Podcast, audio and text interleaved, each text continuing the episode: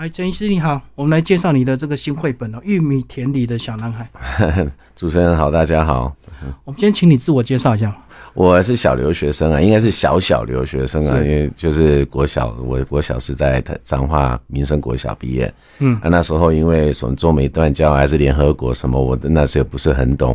那年龄就快要到十二岁，爸爸妈妈就说要把你送出国，我也傻就傻乎乎的就被送出国了。所以这样讲，就是其实你的家庭环境是不错的，对不对？诶，是的，那时候在我爸爸在彰化算是一个名医啦，那是啊小儿科跟肺科内内儿科。那个时代因为台硕好像那那时候彰化空空气不好嘛，所以他 所以生意很好，就对。哎，对对。好，那你后来就是很自然的，因为父亲的这个愿望，你就。到美国去留学。嗯，我父亲的愿望是，那我的愿望是因为我们小时候不是初中都要理平理平头吗？嗯，那我很不喜欢理平头，也借那个机会，哎，好像也可以出国，很羡慕美国都不用理平平头。哦，所以你那时候讲说，我们那时候国中还管教很严格。是啊，大家都要理平头。是啊，穿卡其服这样。呃，对啊，是。所以你心里还是有一点反骨，是吧？哎，可以这么说。好。那所以你到美国之后，你说在一个玉米田的家里，那个是亲友吗？不是，那时候也是误打误撞，因为本来一开始是有一些亲戚朋友愿意收纳我收收留我，让让我在那边啊住了。那突然间呢，身份证身份办办出来后呢，就没有人要接接受我，呃，可能他们有一些个人因素吧，所以就突然间没有地方去了。那但是我时间到，一定要出国，所以就一透过教会。然后就被送到一个白人的家庭，就是寄养家庭，在密西根的乡下。可是以你当时的家庭环境，应该可以到大都市啊？是啊，应该是没，应该是 L L A 或纽约嘛，对不对？但是就是没有地方去啦。那我们那时候爸爸是说，那就先暂时有个地方，不要变坏就好了，能能有能吃得饱、住得好，这样就好了。那。爸爸在想办法，再找亲戚朋友，让我再再搬去那边。嗯，所以就意外到乡下。呃，是啊，人口才一百五十个，那时候真的是我到了飞机已经转机再转机，转到我都知道我已经不知道怎么回家了。你那时候几岁啊？那时候十二。哇，所以那时候是一个人啊。对啊，被丢出去了，不是爸爸妈妈陪出去的。好，结果他们家庭居然还吃素。是啊，因为他是他是安息日会，安息日会后来我发现是有两种两种派别，一种比较现代化的，一种是传统到不行。他是吃素，不能看电视，也不能看报纸，也不能啊喝咖啡、可乐，啊啊，就是反正他对身体不好的都不行。所以他们就是非常传统，就对。嗯，对，就是背圣经啊。那除了吃素，还吃什么？就诶，牛奶、鸡蛋，就差不多，这是最最多了。所以你唯一的慰藉就是牛奶。呃，牛奶比较好喝了，因为什么都不太好吃了。因为我们他他他他们的素跟我们台湾又不一样，他们素确实真的很好吃了啊。他们的素就是青菜煮青菜，再煮青菜，再煮青菜，到礼拜五晚上呢，他把全部的青菜都丢成一个。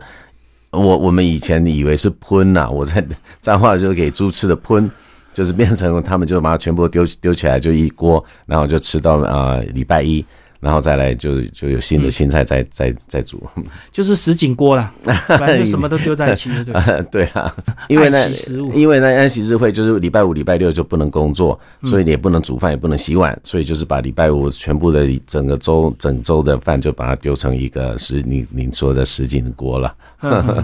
好，你在绘本里有提到说那时候哇，有一台脚踏车，你就骑到镇上。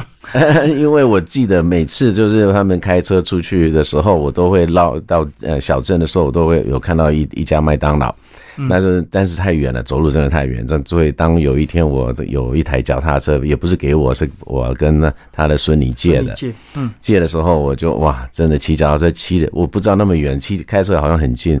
骑到那边看到麦当劳吃了八个汉堡，然后要现在骑超五个小时，然后吃饱了好高兴，那骑回来又肚子饿了，所以好像白跑了一趟。那时候还不能偷偷打包回去哦。哦，不行啊，我我他们会不高兴。不不止不能打包，我都不知道为什么有。我就回来后呢，我就马上到楼上我的房间，他们就马上闻到肉味。哦，就问东问西，就跑到楼上说：“你把魔鬼带进家。”我要吓掉什么魔鬼？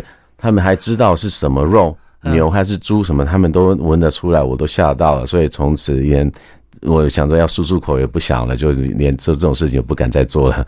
所以从此就只有那一次，就那那一次唯一吃到肉。所以你到哪一个阶段才那个离开那个家庭？呃，在大二，大大二哇。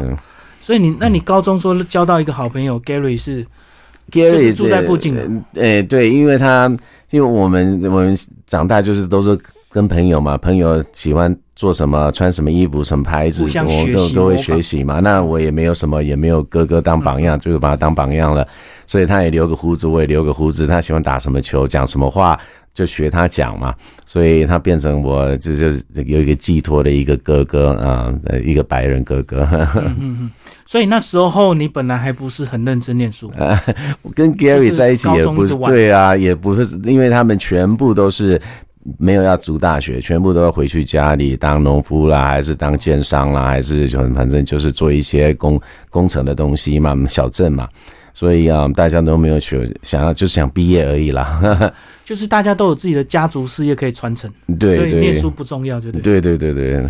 而且念书可能还离开家乡，可能还要花很多钱。是，然后又加上他们反正觉得说，你就不要变坏，在教会贡献教会，其实这就是人生最快乐的。在教会，然后在镇上找一个女生，然后结婚生子。差不多，这也这也是我的愿望。好，你那你说你后来高二那一年是怎么样突然开窍？因因为爸爸妈妈有来呃来看我啦，那我我又遇到我小学同学在彰民生国小，想在彰化的民生国小的时候，他们算是中文不是很好，成绩也不是很好。就有一天他们也来美国了，啊，申请到美国的宾州大学。那我那时候也不知道宾州大学是常春藤的学校学校，我以我就以为就在费城的的大学而已。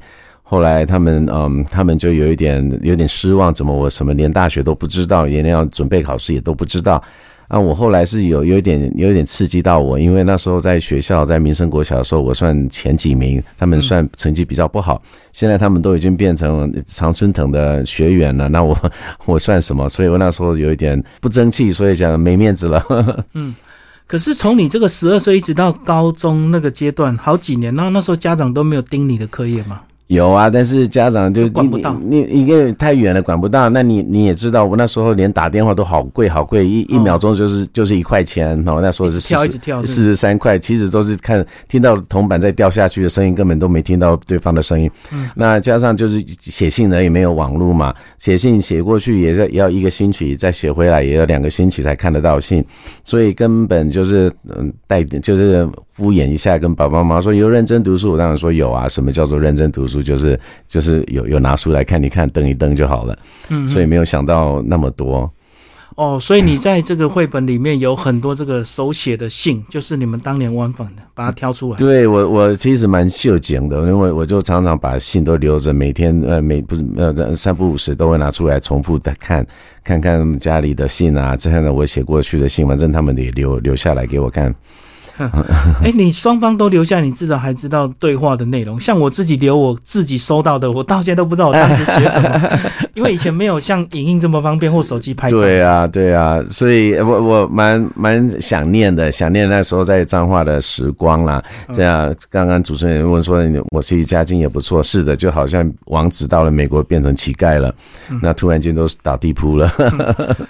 既然讲到脏话的怀念时光，要不要先讲一下你怀念？应该是很多美食，对不对？呃哦，当然啦，因为你大大家也知道脏话霸王啦，啊尿七啊米啦，欧巴米 whatever，那他就很多那晚上都可以出去夜市吃饭啊，烤鱼嘛哈。那加瓦萨比，所以很多那种东西，然后到了密西根的时候，我美国爸爸妈妈也觉得我很可怜，说真的，有一次他他们也觉得说啊，你生日我买一个你爱吃的东西，坐上面开车开两个小时，嗯，去买买，他们要 surprise 要惊讶惊讶我惊喜我，所以两个小时回来的时候，他就我们 din 呃 dinner ready，你要下来吃饭了，我好高兴，我赶快跑到楼下就一碗白饭，哇，然后我不止一碗白饭了，旁边就一罐酱油，嗯。啊！我那时候眼睛都掉，眼泪都掉出来。为什么？他们可能以为我很高兴，我其实在伤心。说那是我阿妈以前跟我说，战争时代的时候躲在防空洞，就是诶北奔北奔配导游。那我怎么来到我所谓的我们想象的美国天堂，变成我是在战争时代北奔配配导游？所以你那时候预期可能他买点鸡腿怎么给你吃？破例不可 不可能，酱油就已经破例了。所以你刚刚讲的范围是以彰化市为范围吗？是对，我就在彰化都没呃有有两次去台中，四次去台北，那时候就要穿西装啊，小时候要去大城市都都都，所以这样子而已，就没有离开啊彰化那么嗯。好，那我们就跳回到高二开窍之后，你就努力念书，那时候就开始。第一个是想 先 K 英文单词 啊，当然了，因为这考试也是都是应付的嘛。那我我就那时候想说，那 SAT 就是要读单字嘛。对。那因为我那时候有想到说，其实我我十二岁到了美国，我的英文在两年一两年后就跟他们的再再生的人都赶得上。所以我就想说，十我永远不会说十二年赶不上，两年跟他们都赶上了。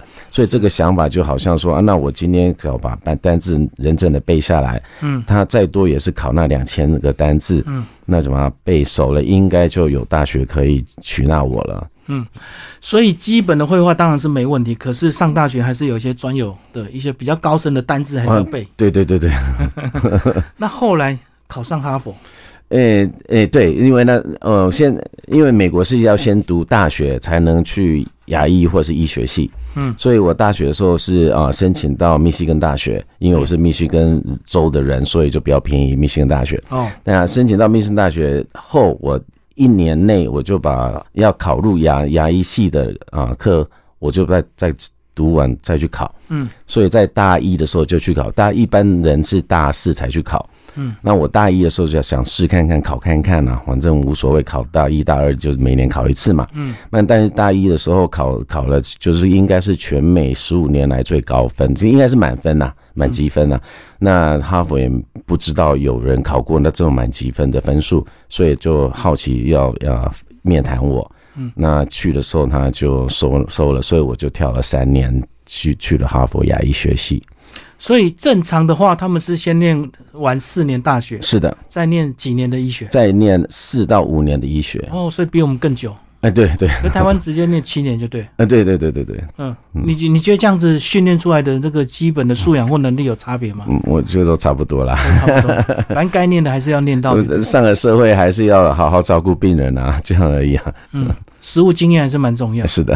嗯，所以你那时候为什么到大学那个开窍之后你？先讲你为什么这个认定就是一定要念牙医，而不是走医生的路。我医生呃是我全家希望，他们觉得说牙医是医生考不上才会去读牙医，就感觉有点稍微对，有一点 sec second 哈，但是呢就是二等了。那但是我。一生我生生出来我就喜欢当牙医，不知道为什么我喜欢用手去摸东西啊，手我的手感手艺我我算是还不错，所以我很想摸，但是又想要照顾人，所以我觉得牙医就是刚好是绝配的。那我小时候五岁的时候也也曾经跟我爸爸妈妈的亲戚朋友说，哎，我要当牙医。我曾经我记得我我讲很大声的时候，我爸爸我以为我很高兴很骄傲，后来我爸爸病呃客人走了，我爸爸就把我抓来。打了一顿，脸上无光，觉得丢脸。我吓到，我怎么讲牙医也不对，所以我是默默心里想当牙医，但是嗯，后来没有没有走那个朝朝向医学了。那有考到医学系，那所以我也去考耶耶鲁的医学系了。嗯，有考上的时候，我是就是想说证明给家人说我不是没有脑筋去考医学系，但是我还是要走我喜喜欢的喜喜好了。我心里面有想说，我只要当牙医，我可能会有贡献。我不知道为什么，这种心里面第六感，我觉得我只要当牙医，我对牙医系会有贡献，在牙医界。那假如我当医生的话，我知道我可能就是当一个好医生而已，我可能就是淡淡的过的过的医生的生活而已，没有什么贡献。证明你考得上，但是你不要念，对，这样子。对对对，你应该在美国长大，有一点，有一点那个自己想要做自己的，但是也要证明一下，说大家的，就是让大家比较说，呃，心里面觉得可以，嗯，容许我读牙医了。应该在美国这么多年，对你自己的那种个性也会有些影响啊，就比较崇尚自由、个人主义，比较会不想再被家里。不瞒你说，比较会因为在跟 Gary 这样子呃生存，跟美国人生存了七八年，有一点那个方向，对。嗯嗯。好，那在绘本的后面呢，也有提到一些你这个创新的一些技术，要不要先提一下，虽然大家可能听不太懂，但是没问题，没问题。简单讲一下什么叫水压推鼻窦。哦，没问题，因因为我从在哈佛的教教育的时候，我就发现很多东西没有，就是呃每一条路都可以到罗马啦。这个意思就是说，嗯就是我我在哈佛的教育就是教我们说都要去啊、解决方案，不是不是死读书啦。所以在因为这件事情，我就深记在我头脑里面，觉得说，反正读到植牙跟牙周病，已读到已经最高的学历了，已经没有课本书可以读了。我变成我是自己的课本书了，嗯这样我怎么去研发这些东西？就是变成说我常常觉得病人就是我的最好的老师啊，因为有时候病人会讲嘛，说哎。为什么推鼻窦？我讲推鼻窦，简单讲一下，就是推鼻窦的意思，就是我们要植牙哈，要植牙。其实大家都觉得植牙就缺一颗牙，就植一颗牙，但是我们在嘴巴后面、上面、上面在眼睛下面、鼻子旁边，这里其实有两个上颚窦，有人说鼻窦，嗯，它只它是一个空间，这是这个空间，只要植植体放进去，一定掉进去，因为没是一个空气嘛，没有骨头，所以呢，我们要在这里面增加一些骨头才能植牙。嗯那传统呢，真的就是要。要住院，以前还要住院五天，然后然后要去你身体哪里取一块骨头再贴上去，然后补上去，然后很痛很肿，然后住院加不止这样子，还要等八个月后才看看照 X 光看看你有没有骨头有没有长好才能植牙，所以就变成大家对植牙很恐惧，不想做植牙，因为觉得植牙太为了一颗牙那么折腾，那干嘛就不要植好了，所以变成很多人对植牙就是有一点很负面的想法了。那后来呢，这个技术呢，他们我就慢慢想说，诶，我可不可以就是在植牙的那一个洞口呢，我就轻轻的把水推进去，那因为里面有一个一个膜很薄，那个水才不会把膜弄破。我们只要今天用钻头啦，用很尖的东西，磨有时候会。会破掉，那破掉就会可能会有鼻窦炎，所以呢，我只要用水这样轻轻轻把它把它推松了，骨骨粉放进去，这样子的话，植牙就可以同一个时间，植体就可以同一时间放进去了。所以那个那个是在一九九七年我发明的啦。那在了我后来我就诶、就到处发表，到处啊、演讲。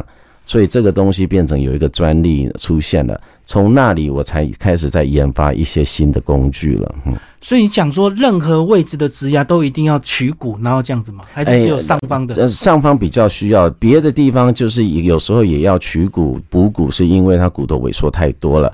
好，所以我们要做这个动作，但是这个动作很多还是很 很危险又很很痛，所以全部我都把它改良成现在植牙变成是一个不跟补助呀一样简单的一个一个方式而已。所以是门诊手术这样子吗？哦，一定是门诊，一定走 哦，可以走进来，马上中午走进来就可以再去上班了。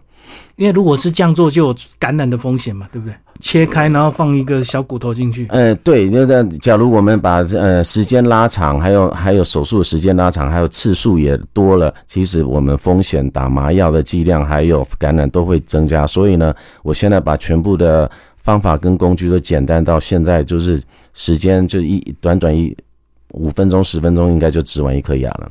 所以水推进去，骨粉放进去，然后它就会凝结成骨头啊，啊，时间久时间久了就会凝结骨头，然后就马上植就对。对对，但是这个已经这这我已经推翻这个了，这个已经过二十多年前的发明了，现在还要更更快更好的，对对对对。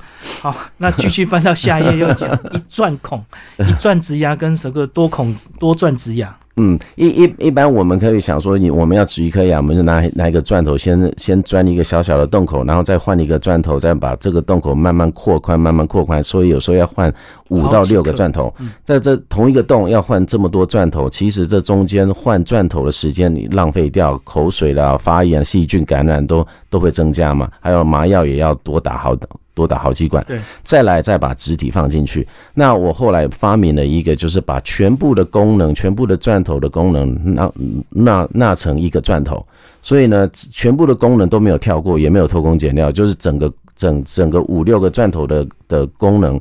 变成一个钻头，那这个钻头就是钻下去，这五个功能都进去了，然后钻头拿出来，肢体就马上放进去，所以呢，短短时间，这个口水感染什么都马上都是减轻很多，然后病人疼痛也减轻好多了。所以越快完成，就是成功率越高，就对。嗯，是，但哎是，但是工不是动作要快，是工具简单化。但是我们我们没有跳过全部的功能，我们只是一样的功能。就好像我举例说，高铁就是可以从台北到高雄一站也可以到位，就是你的意思一样，不用说每一站都要停的意思嘛。嗯，但但是还是会成功，所以就是直达车跟站站停的意思。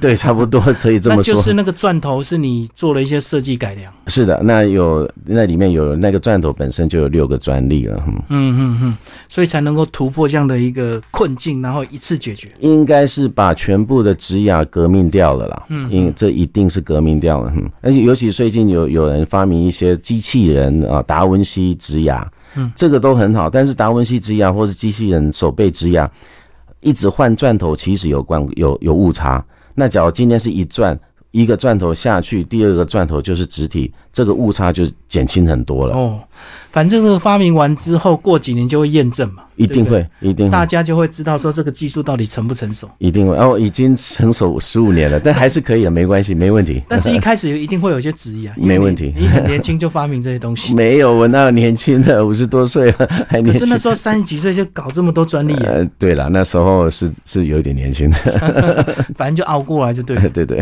好，那最后讲说你在美国其实也是算是创业很成功，那后来决定回台湾的原因。有三三个啦，那我我就直直话直说，妈妈也是九十，那时候九十五六岁了，现在已经一百零一岁，我也需要，我已经好久没看到她，陪伴，对陪伴她啊。第第二个原因，啊，也是因为我希望我的发明的东西是这个革命性的发明是。从台湾发扬光大出去了，反正我是一个台湾人，能做一个贡献我就贡献吧。啊，今天是很呃，我只要是白头发、金头发，可能这个这个贡献会大家比较承认的快。但是黄种人也会发明呐，所以我是干脆就从台湾这个岛出去。我觉得，那第三个也也可以也可以这么说啦，因为有一些人还是一些牙医界，台湾的牙医界对我有很多误解了。那我我是觉得说，大家应该多多认识我啊，这些误解我也要呃啊回来解释一下。那我要证明一下，所以我在五十二岁的时候呢，就中文不是很好。但是也是努力读书，在五十二岁来考过台湾的执照，啊，那是用中文考的哈啊。但我也后来我发现，我有我看到我也破了一个台湾的历史了。他们有有一个表，就是二十二到三十岁多少人考过牙科执照比例，五十岁以上啊就一个一个。那就是我，那我也是证明一下，说反正就是证明给大家，我还是嗯，never too late，有坚持下去都都总是都会成功嘛。考过完后，我想台湾也就一个据点，那美国也是还有诊所，也恰好我有很多啊美国的病人，嗯，最近都退休回来台湾了。又找到我了，所以我他们也很高兴看到我两边都有诊所，两边有照顾他们，所以他们也很高兴回回到娘家。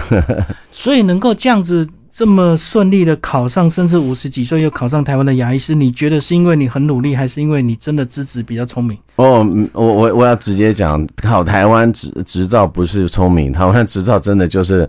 闭关门 闭关，然后就真的死背。那别人可能死聪明人死背一个月，我可能要死背三四个月。嗯，尤其不是只考中文，我还要考以前的生化啦，三十年前读的生化，那那种已经已经三十年没见过的基础医学，还是照照读啊。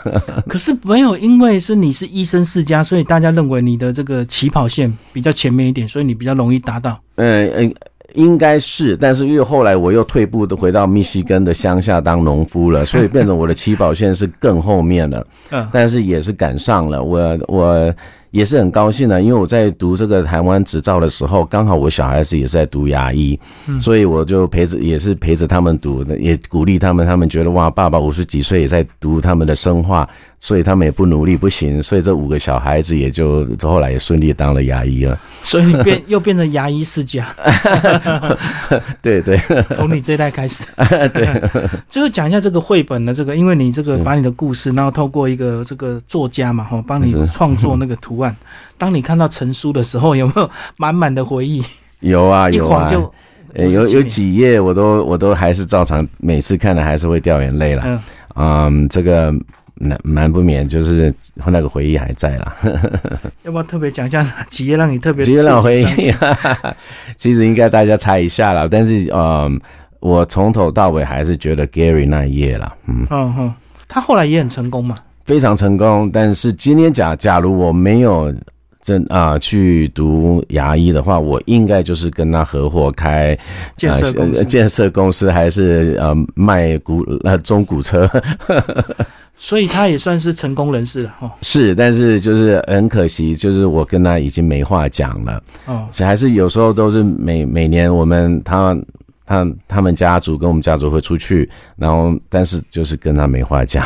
所以单纯就是后来你们的选择不同之后，话题就不同了嘛。对，很就是国中、高中的那段只能回忆啊。就每次见面只能讲那那时代那时候的两三年的回忆，其余都没话讲了。这个就跟那个很多年同学会啊，大家只能第一次很兴奋都讲当年，第二次就不知道聊什么了，因为 哎，对啊，对啊各行各业就。散开了嘛哎，。但是有时候有时候会会还是有一点共鸣，譬如说大家有小把小孩子送出国啦，大小孩子有读哪里啊，好像有一点我我跟他是完全的，小孩子读哪里也也都完全都不一样，所以真的就、呃、不讲话了。不过至少这个高中给你留下这个美好的这个回忆。是的，至少没变坏。好，谢谢我们陈金龙医师，我们介绍这本新书《从玉米田里的小男孩，玉米田到哈佛》，谢谢。谢谢谢谢大家，谢谢主持人。